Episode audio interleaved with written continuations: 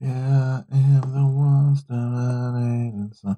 Now it all the times can't never die. Burn through the bridges and slam through the ditches and down in the back of Dragula. Burn through the bridges and drag through the bitches and dive on the back of my Dragula. Baby, I'm down, baby, I'm burning, down, burning. Yeah, baby, I'm down, baby, I'm burning, out, burning, out. 21 to win something, something, something. But craft is climb. I can't never die. Burn through the riches and clam through the riches and slam in the back of my Dragula. Down through the bridges and slam on the bridges and down on the back of my Dragula. Let's all slam in the back of our Dragulas today and talk about first two chapters of The Dawn of Everything by David Grabgrove. So this book promises in its opening chapter to basically blow your balls out of your mind. That's the basic pitch. It's like, all right, and, and the uh, the language of the first chapter is very much like strap in pickle dicks we're gonna fucking blow your mind sort of like uh, one of those epic twitter threads where they're like beau brummel is the reason that men uh, only wear sweatpants and the first chapter uh, starts this process of sort of demystifying uh, and, and disillusioning us of our fantasies of how human civilization emerges by demolishing the twin uh, origin stories of human civilization uh, that we uh, all really, uh, in the conventional Western political spectrum, uh, it, uh, adopt to one degree or another, which is the Hobbesian notion of a state of nature defined by violence and conflict between people, nasty, brutish, and short, and the Rousseauian notion of a period of um, divine innocence that is then tainted by uh, accumulated uh, technologies of civilization that alienate us and, and that imprison us. And uh, I mean, the first chapter is pretty short. It's actually, honestly, I have to say, it's really an introduction. It's not a chapter. Don't know why they called it chapter one. They should have called it the introduction. Uh, so the first real chapter that like actually starts making an argument is chapter two, Wicked Liberty. Uh, and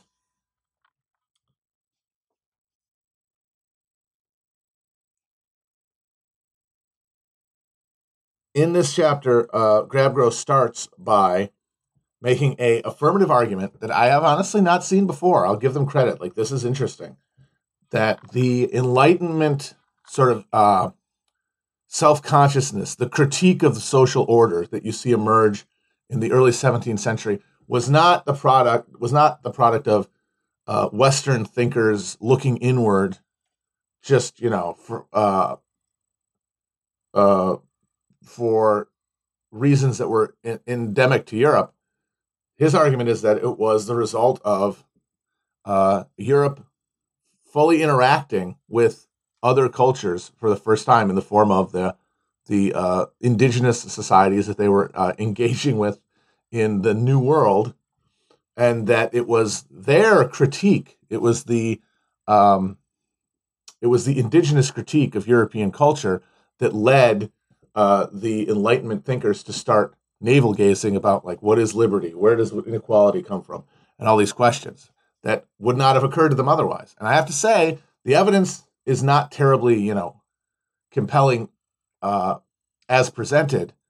Like uh, it's it's probably an overstated case, but when a project like this, I will credit it because you're doing the work of trying to dismantle uh, a narrative that doesn't have any better foundations. That's the important thing, is that you can't really argue um, that the thing that they're demolishing has more substantial uh, uh, foundations. So, if this, you know, alternative notion allows you a a in a lever uh, a, a leverage point to undermine what you think is of a specious or politically harmful narrative, uh, I think go for it. I mean, at the end of the day, I think what they're trying to do is, with this book, is not necessarily argue that uh, for a actual like affirmative case for human civilization, but really to just say the one that we carry around with us uh, is a story and it's not a compelling it's not a uh, helpful story it's a story that hinders us that it's a story that uh, retards our ability to think politically uh, in a, uh, and effectively because we it reaffirms our um, our sort of frozen and stuck nature. Uh, and while i don't think that that's really enough like you know i do think that one of the big uh, uh, problems with the entire anarchist project is an overemphasis on you know uh, individual attitudes and ideas in, in motivating people. But i'd say it's better to have that alternative than to be stuck trying to square uh, an emancipatory, emancipatory political project with the dead end i do agree dead end notions of rousseauian or hobbesian humanity but like the first thing that he's that they say that really kind of raises my eyebrow is there's an argument that um, that early modern European states started adopting uh, things like uh, trained bureaucratic corps and uh, uh and and uh, unifying language uh, because of the suggestion of guys like Leibniz to follow the example of the Chinese imperial state. Uh, I would say, okay, no, that's not the case. I'm sorry.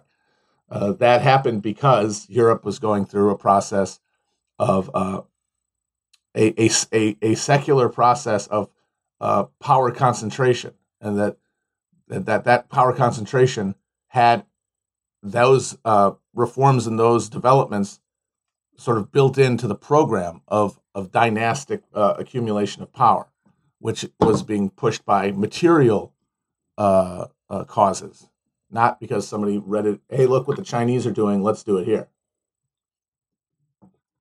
So that for me is one of the things I think is going to be an underlying uh, divergence from their like emphasis, I would say, over mine because I'm just telling stories too. You know, I don't have any evidence either, really, any more than anybody else does. Uh, I just have, um, I just know what for me resonates more, and it is recurring to the uh, the material conditions. So, and and also in doing so, uh, Graeber makes the claim that there is no native concept of equality in European society uh, before the encounter with uh, Native Americans. And I'm sorry, that is uh, pretty ridiculous. I mean, you can make a weaker case that it was not a uh, concern expressed by uh, the like literate classes, because why would they? But it was certainly a thing that existed like uh, throughout European society, like at, at the level of the social.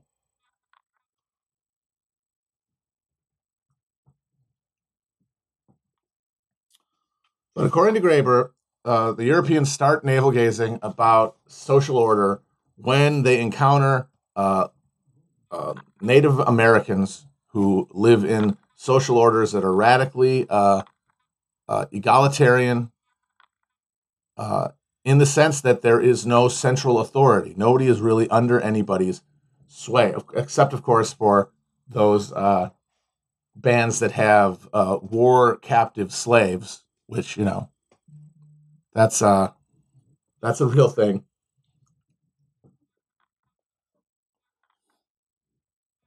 that he kind of glosses over. Uh, but for the most part, you had these uh, uh, tribal social orders that did practice horticulture, so did do the thing that later Europeans would insist leads directly to regimes of control and and uh, and coercion, uh, but but did not have those because uh, they did not have the conception of of property as uh, as not just something that could be held, but something that could give one person power over somebody else. Um, and they saw the Europeans coming to the United States uh, and Canada and said, "You are slaves. All of you are slaves to somebody else. None of you actually have the freedom that we do." And uh, according to uh, Grabgrow, uh, uh, it was an interaction with a uh, Native American uh, diplomat who whose conversations with a colonial French administrator led to the publication of a very popular book uh, that was read by all of the leading philosophes and that ended up uh, sparking a chain reaction of uh, searching treatises and essays to try to make sense of okay, wait a minute, what's going on here? These guys, they're owning us. What? These these savages. What's going on?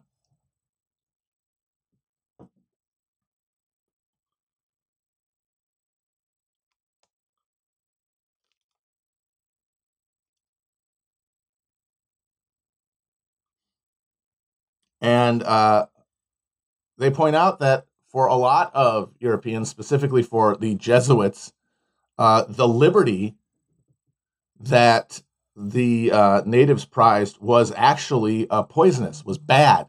Uh, freedom is not good for people. Uh,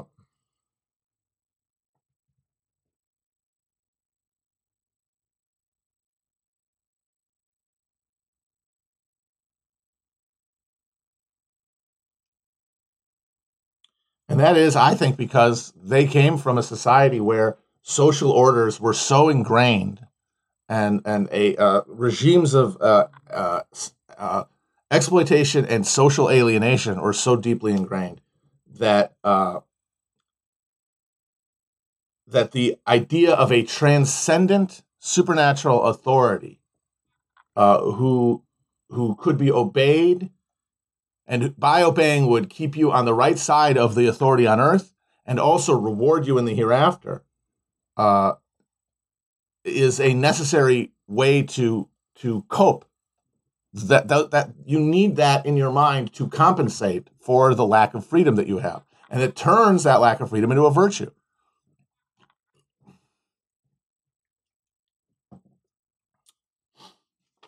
But of course if you live in a social order where there is not that radical alienation between people, where you are forced to treat people not as uh, fellow recognizable humans, like on an equal basis, but as uh, uh, through the social requirements of the, the class and structures that they and you find yourself in.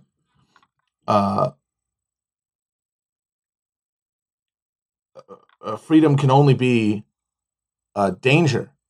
It can only be uh, uh, uh, sin because those structures are the only thing keeping you from expressing the pain of that loneliness.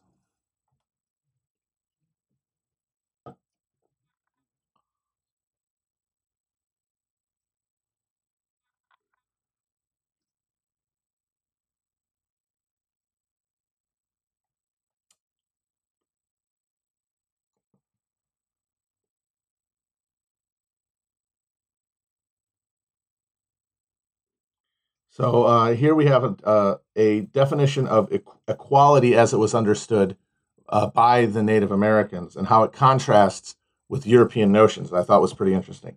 Equality here is a direct extension of freedom. Indeed, it's is its expression. It also has almost nothing in common with the more familiar Eurasian notion of equality before the law, which is ultimately equality before the sovereign. That is, once again, equality in common subjugation. Uh, and also, they go they in, later on they they point out that uh, European notions of freedom are tied to uh, are really tied functionally to Roman ideas of freedom, where freedom was freedom uh, to overlord and own other people, be they your slaves or your family, and that that was freedom as conceived by uh, the imperial Roman state, and which uh, that structure maintained itself through uh, the successor regimes uh, that populated Europe afterwards.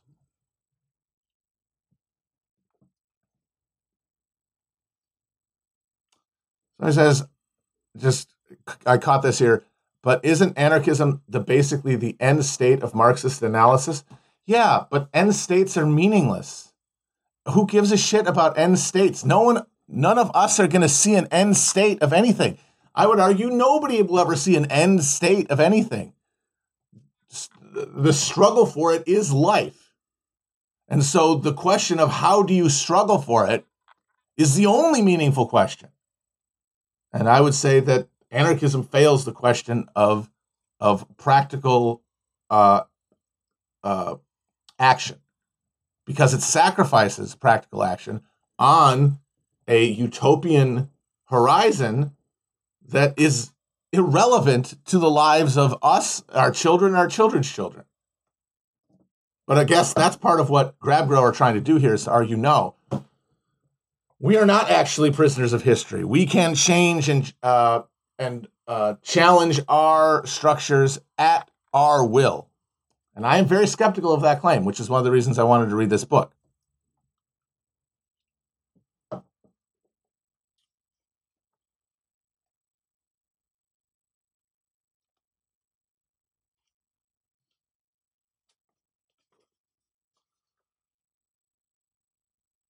So, this book that takes Europe by storm is this purported uh, interview between this uh, Huron statesman, Candiaran, Candiarank, Candiarank, Candiarank. I'm going with uh, uh, and this frog, uh, Le Hontan, uh, and many people have claimed historically that this is just a guy talking to himself, and that the Native American here is just a prop.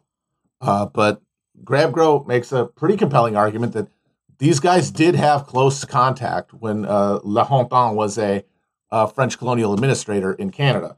So, and that there were notes of their interviews, and the guy who he talked, who had puts words in his mouth, is was a real guy who might very well could have come to uh, France as part of a diplomatic mission. And so, within this book, you see uh, Candiarank just demolishing all of these notions uh, that undergird European social order. Uh, this is one that I thought was uh, particularly compelling. Uh, you have observed that we lack judges. What is the reason for that? Well, we never bring lawsuits against one another. And why do we never bring lawsuits? Well, because we made a decision neither to accept or make use of money. And why do we refuse to allow money into our communities? The reason is this we are determined not to have laws because since the world was a world, our ancestors have been able to live contentedly without them.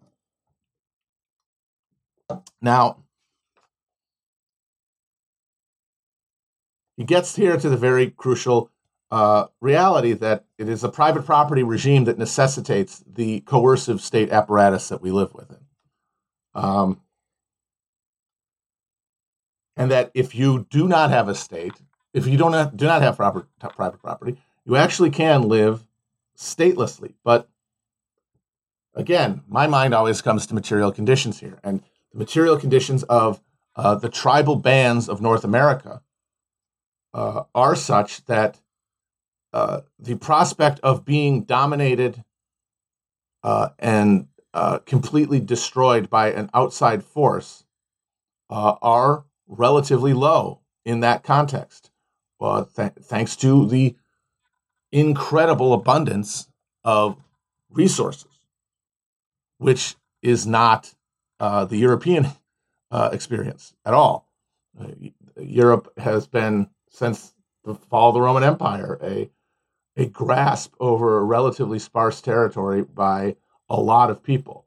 And more specifically, a lot of people who, thanks to the existence of the Roman Empire, had access to uh, technology of coercion and control and, uh, and empowerment that uh, uh that made uh, the threat of external domination much more keen than they might have been in the north woods of the United States. So again, here we have a materialist difference between the actual uh, environments of the one and the other. Not necessarily one group making a choice to live freely and another uh, making a choice to live as slaves, but but uh, responding to uh, material conditions differently.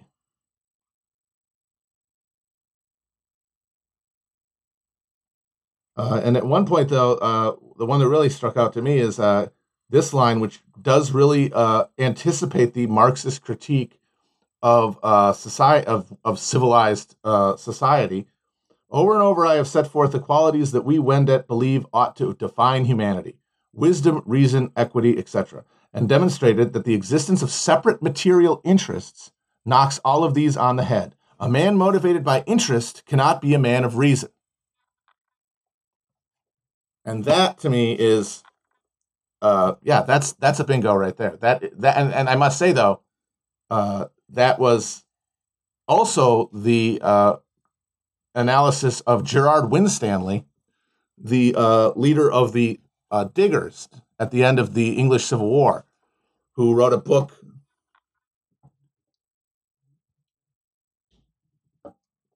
Oh my God! People actually want me to read the Anarchist FAQ. Shut the fuck up! You really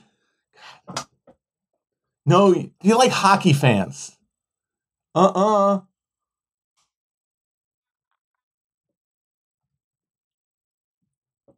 No, have you ever really watched a game? Have you ever really read the FAQ? I've read the fucking FAQ. Obviously. Give me a break.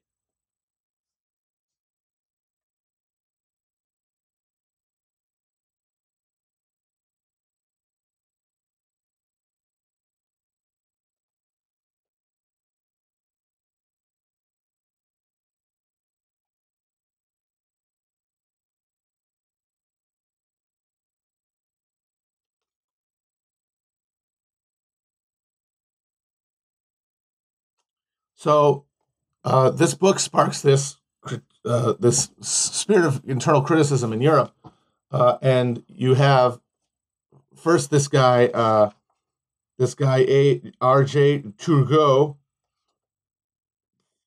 who uh, takes the indigenous critique, turns it on his head, and says, "Yes, uh, the Indians don't have laws and, and regimes of control." But they also do not have uh, advancement. They do not have progress. They do not have a social teleology. And that becomes one of the fundamental elements of the like Western gaze as it accelerates its imperial domination of the rest of the world. Like uh, again and again, uh, Western uh, cultures will encounter these these societies that are in a relatively uh, homeostatic relationship with their environment aren't uh, physically uh, less healthy, uh, whose lives are about as long, uh, who do not suffer from all of the, the, the manifold and horrifying alienations of, uh, of civilization. but they do not accrue.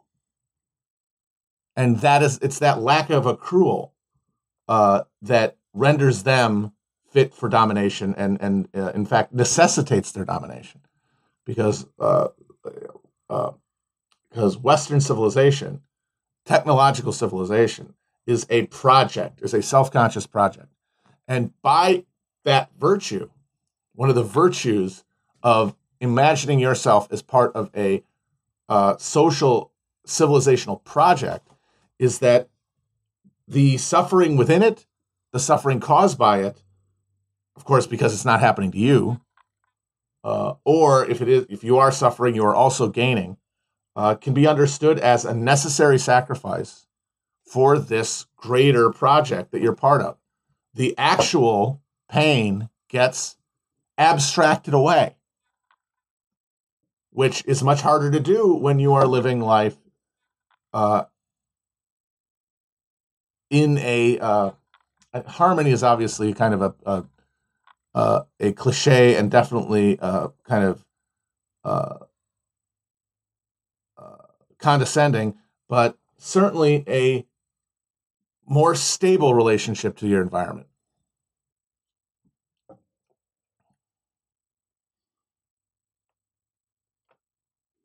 But a stable relationship to, to the environment is just that it's stable. It does not change with time. And it is change with time that defines civilization. Uh, but where this chapter, I think, really hits gear and where it's really interesting is when he starts talking about Rousseau. So Rousseau took to his, took to the challenge uh, posed by the uh, the indigenous critique,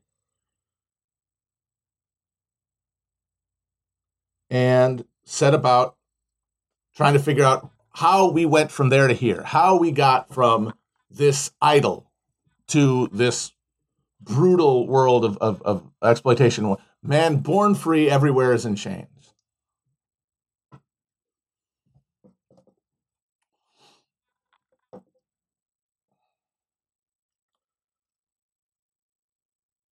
So they start off talking about uh, Rousseau's notion of the state of innocence, which even Rousseau admitted was not an, a claim of a real historical fact, but was a thought experiment, which puts, I think, this whole book in a, that tradition. And I think that's self conscious on Grabgrove's part. Uh, but there is one part where they're describing his notion of uh, the uh, the isolated and free individual in nature, uh, where I feel like I don't know if they're being obtuse or they're not. I'm missing something, but they say that Rousseau argues rather confusingly that the first humans were essentially good, but nonetheless systematically avoided one another for fear of violence. I don't think that's really confusing. I don't think there's any reason to assume that the inherent good intention of an individual in a state of nature where others are strangers in, in, uh, means that you will necessarily have an awareness of the good intentions of others.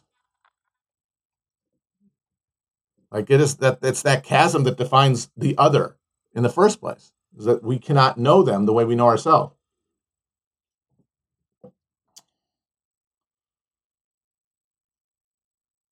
So, in Rousseau's notion, uh, the individual free person, in order to protect themselves, flee towards what they think is safety, but was actually slavery, agriculture, uh, civilizational uh, hierarchies and all that.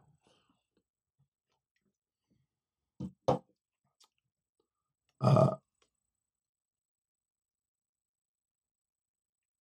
and uh, do a good point of pointing out that like what Rousseau really did here in his uh, analysis is that he synthesized the uh, indigenous critique for a literate, intelligent European audience in a way that allowed them to recognize the essential truth of the critique, which any real rational person, and these guys all pride themselves on how realistic and rational and undogmatic they were, has to recognize as true, but at the same time cannot be accepted because they're in Europe. They're European guys. They're uh, guys and gals, I guess, some of those ladies in the salons. Uh, they benefit mostly, if they're reading this shit, they benefit from uh, the Society of Orders and from colonial exploitation they don't really want to live in the woods. so what Rousseau does is he is the father of the modern of the of modern Western liberal subjectivity, where you are able to enact and enshrine your own personal virtue by recognizing and acknowledging the evils of the society you live under, while denying that there's any alternative. Because this is the crucial part for um, for Rousseau, the notion of liberty that he cherishes is of individual autonomy. But of course, that is not the liberty that any indigenous society uh, has ever uh, enjoyed. It is interconnectivity, mutual aid, to use an anarchist buzzword, uh, and uh, just just interdependency that allows for freedom. It's the fact that you have people that you can rely on that allow you to be free. Because, yes, if you have no one else you can rely on, you will invariably uh, have to fight, and that will rob you of freedom because it'll put you uh, away from you know uh, choices made by what whim or fancy, and on choices demanded by the necessity of survival, which is of course not freedom.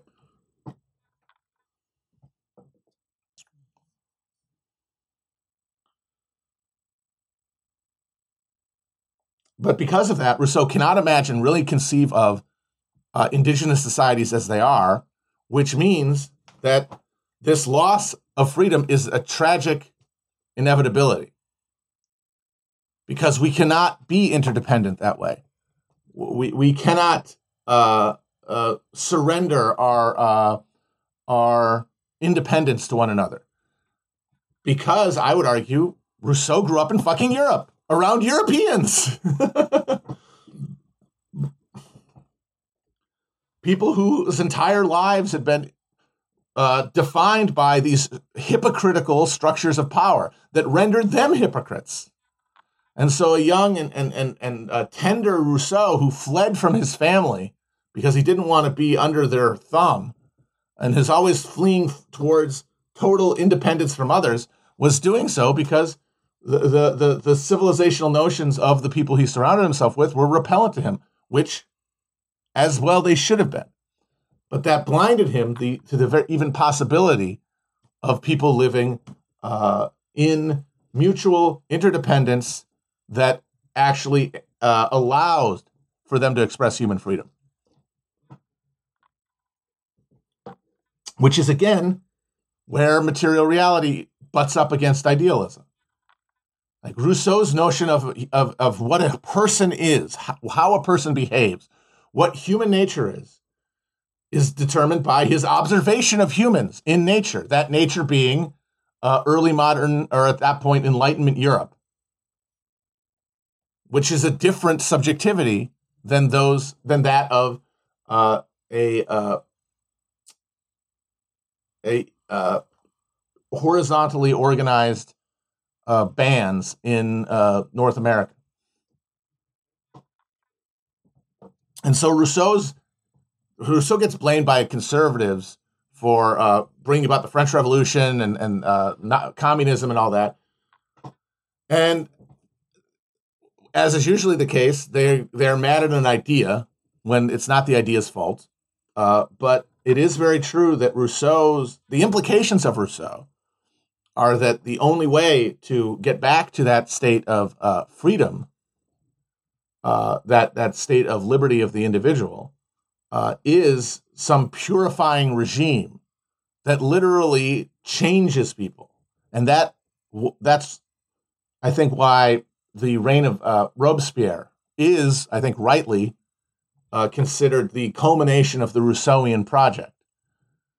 Not going to do anything about emergent capitalism not going to do anything about a society stratified by class, where uh, your uh, freedom of freedom is totally constrained by your access to artificially restrained uh, resources, where you you cannot get what you cannot have what you don't have to buy. Uh, that's all. That's that can't go anywhere. And I mean, you could argue it couldn't have at that point. You know, it was a bourgeois revolution at a time when the the uh, uh, uh, capital accumulation had not become sufficient to allow for uh, a real effective uh, transfer to anything like a working class because there wasn't really a self-conscious working class of any kind to take power in any case. But you had this bourgeois revolution that was trying to reintroduce liberty, equality, and fraternity in a structure of emergent capitalism. And the only way to do that is to impose virtue by force.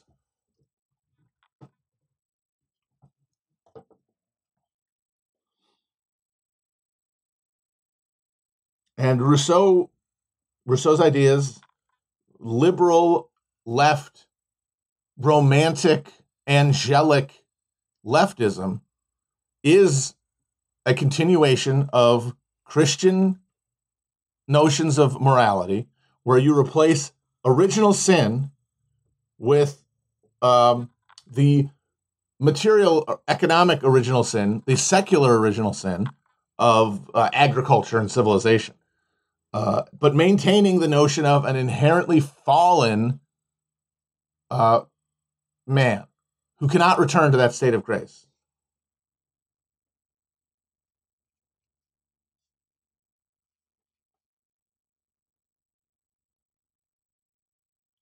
And and the uh, the the line that Grabgrow have here that I think really nails it is, uh, we argue that in folding together the indigenous critique and the doctrine of progress originally developed to counter it, Rousseau did in fact write the founding document of the left as an intellectual project, because like uh, Rousseau takes for granted the notion of civilization as a teleological project, which requires it to advance over time, which requires it to uh, use technology to increase productivity, to increase uh, civilizational markers, to, to increase the human footprint on the land, to literally reshape the earth in human image in a way that indigenous society, yes, they farmed, yes, they built uh, buildings and stuff, but not with the singular uh, uh,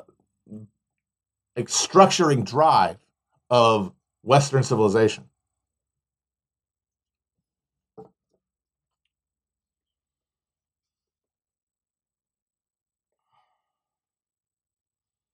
Uh, and he ends talking about how the uh, the myth of the uh, noble savage was actually a, a right wing uh, denigration of the Rousseauian tradition uh, and that then there became the uh, idea of a stupid savage, which once again comes from the fact that if your society is not building monuments to itself on the land and and instrumentalizing humans to do it, then you are not actually uh, a thinking social organism because you're not moving forward. Uh, but the intriguing notion that they uh, propose, uh, coming off of the uh, uh observations of uh, French anthropologist Pierre Clastres, uh, and I think that's going to be talked about more in future chapters, which I'm looking forward to, is that the reason that there might have been these egal- these like well established egalitarian structures that were not in the process of like moving through the stages towards uh, hierarchical civil hierarchical civilization is because the people of uh, that were encountering the uh, French and American uh, colonists at that point very well might have come out of previously experience with those very social orders. Uh, they say here we find it difficult to picture we find it difficult to picture what a truly free society might be like, right?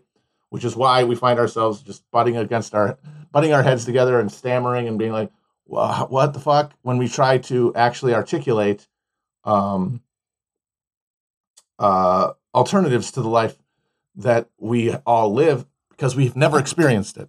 We we have no real understanding of it, which is why talking about end states of, of socialism is so, absurd.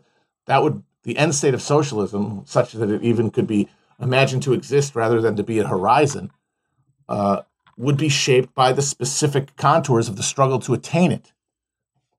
Cannot be conceived of without that experience.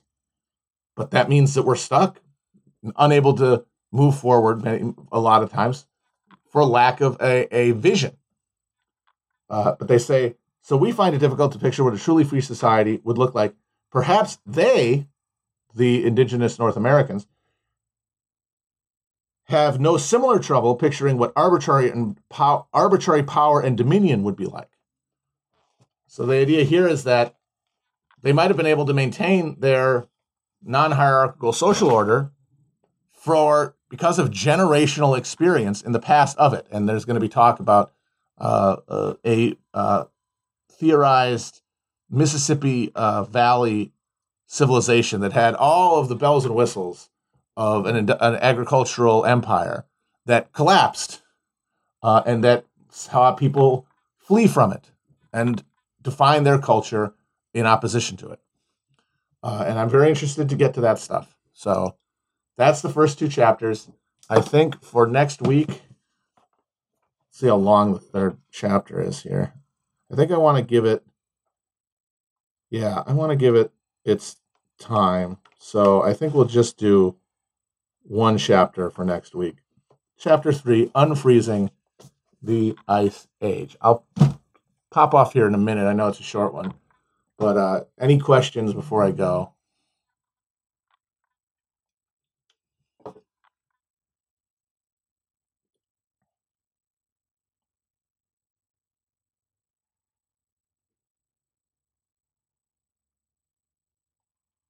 Do I enjoy it? Uh, it's it's very fun read. I mean, they have a very, I mean, I mean, I read Debt, you know, uh, Graeber and Wengrow. They have very accessible conversational style. It's fun to read. I'm, I'm, I'm, I'm, and it's even fun when they like just decide to like lay one out there. Be like, hey, how do you know that that's not why they did it? And I appreciate the uh, sort of lampshading the speculative nature of the project.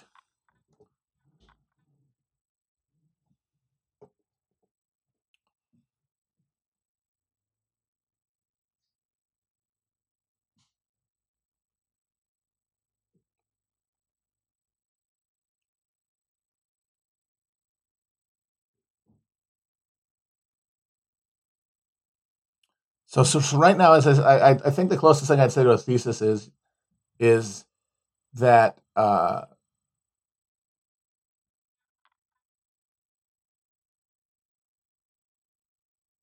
alternative social forms to hierarchical uh, uh, industri- technological civilization coexisted with uh, industrial or technological civilization, and that uh, encounters between the two sort of uh, sparked the building of narratives of historical uh, progress that justified, one way or the other, uh, the current uh, system. Because, as I said, Rousseau is still, at the end of the day, as much as he wails and gnashes his teeth about all the, the chains that we're held in, is excusing and justifying where we are as this tragic but necessary, inevitable, I would say, rather than necessary, uh, uh, ceding of liberty as individual atomized people uh, flee from uh, the fear of one another into chains, uh, and that that and Hobbes kind of become the poles of uh, imaginative history in the West.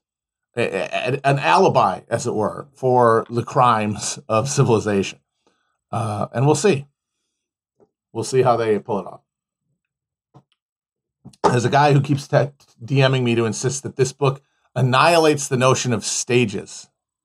So, uh, uh, stages of uh, of uh, economic and social development. And you know, I'm open. We'll see. But yeah, I'm enjoying it. Uh, just yeah, last question here. Uh,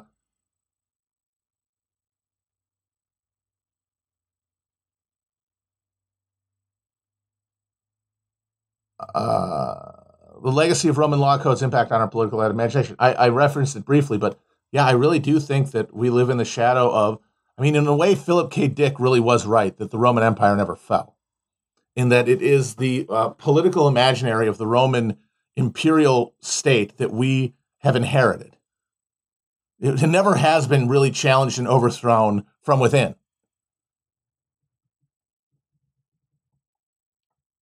Like notions of like freedom and liberty are tied not to interdependence the way they would be in in other social orders but to explicit ownership and domination